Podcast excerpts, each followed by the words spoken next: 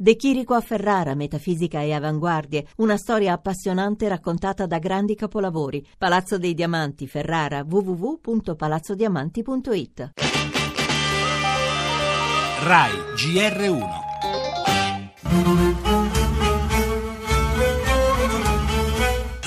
Esplode la rabbia nel centro di Istanbul, gli idranti della polizia spazzano i manifestanti sotto il tiro dei lacrimogeni e la reazione a caldo dopo l'omicidio di Tahir Elci,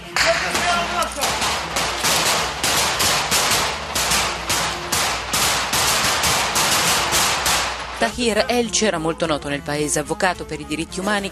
Il mese scorso era stato arrestato dopo aver sostenuto in una trasmissione televisiva che il PKK non poteva essere considerato un'organizzazione terroristica.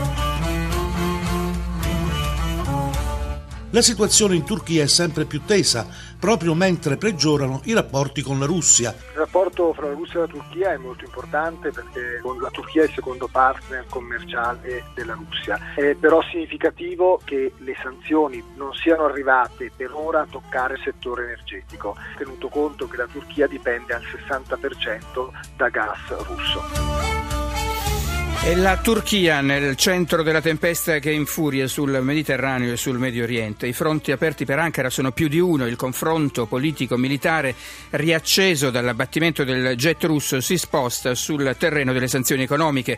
Le misure varate da Mosca, ci ha spiegato Paolo Magri, direttore dell'Istituto di Politica Internazionale, non toccano per il momento il cuore delle relazioni economiche tra i due paesi, cioè il gas che la Russia vende alla Turchia.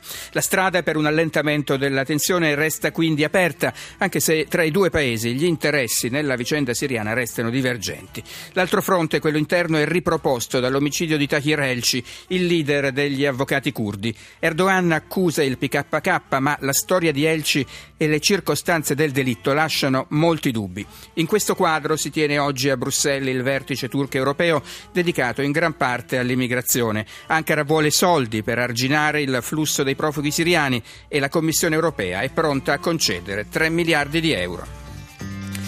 Nel nostro giornale in primo piano anche l'assassinio in Kenya di Rita Fossaceca, il medico italiano in missione umanitaria, forse vittima di una rapina.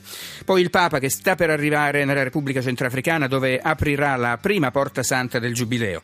Parigi blindata accoglie intanto i grandi del mondo per la conferenza sul clima, la nostra inviata in un villaggio cristiano in Siria, il terrorismo, le contromisure in Italia, la pagina dello spettacolo in un documentario La vita di Marlon Brando, infine lo sport con il calcio calcio, la Formula 1 e lo sci.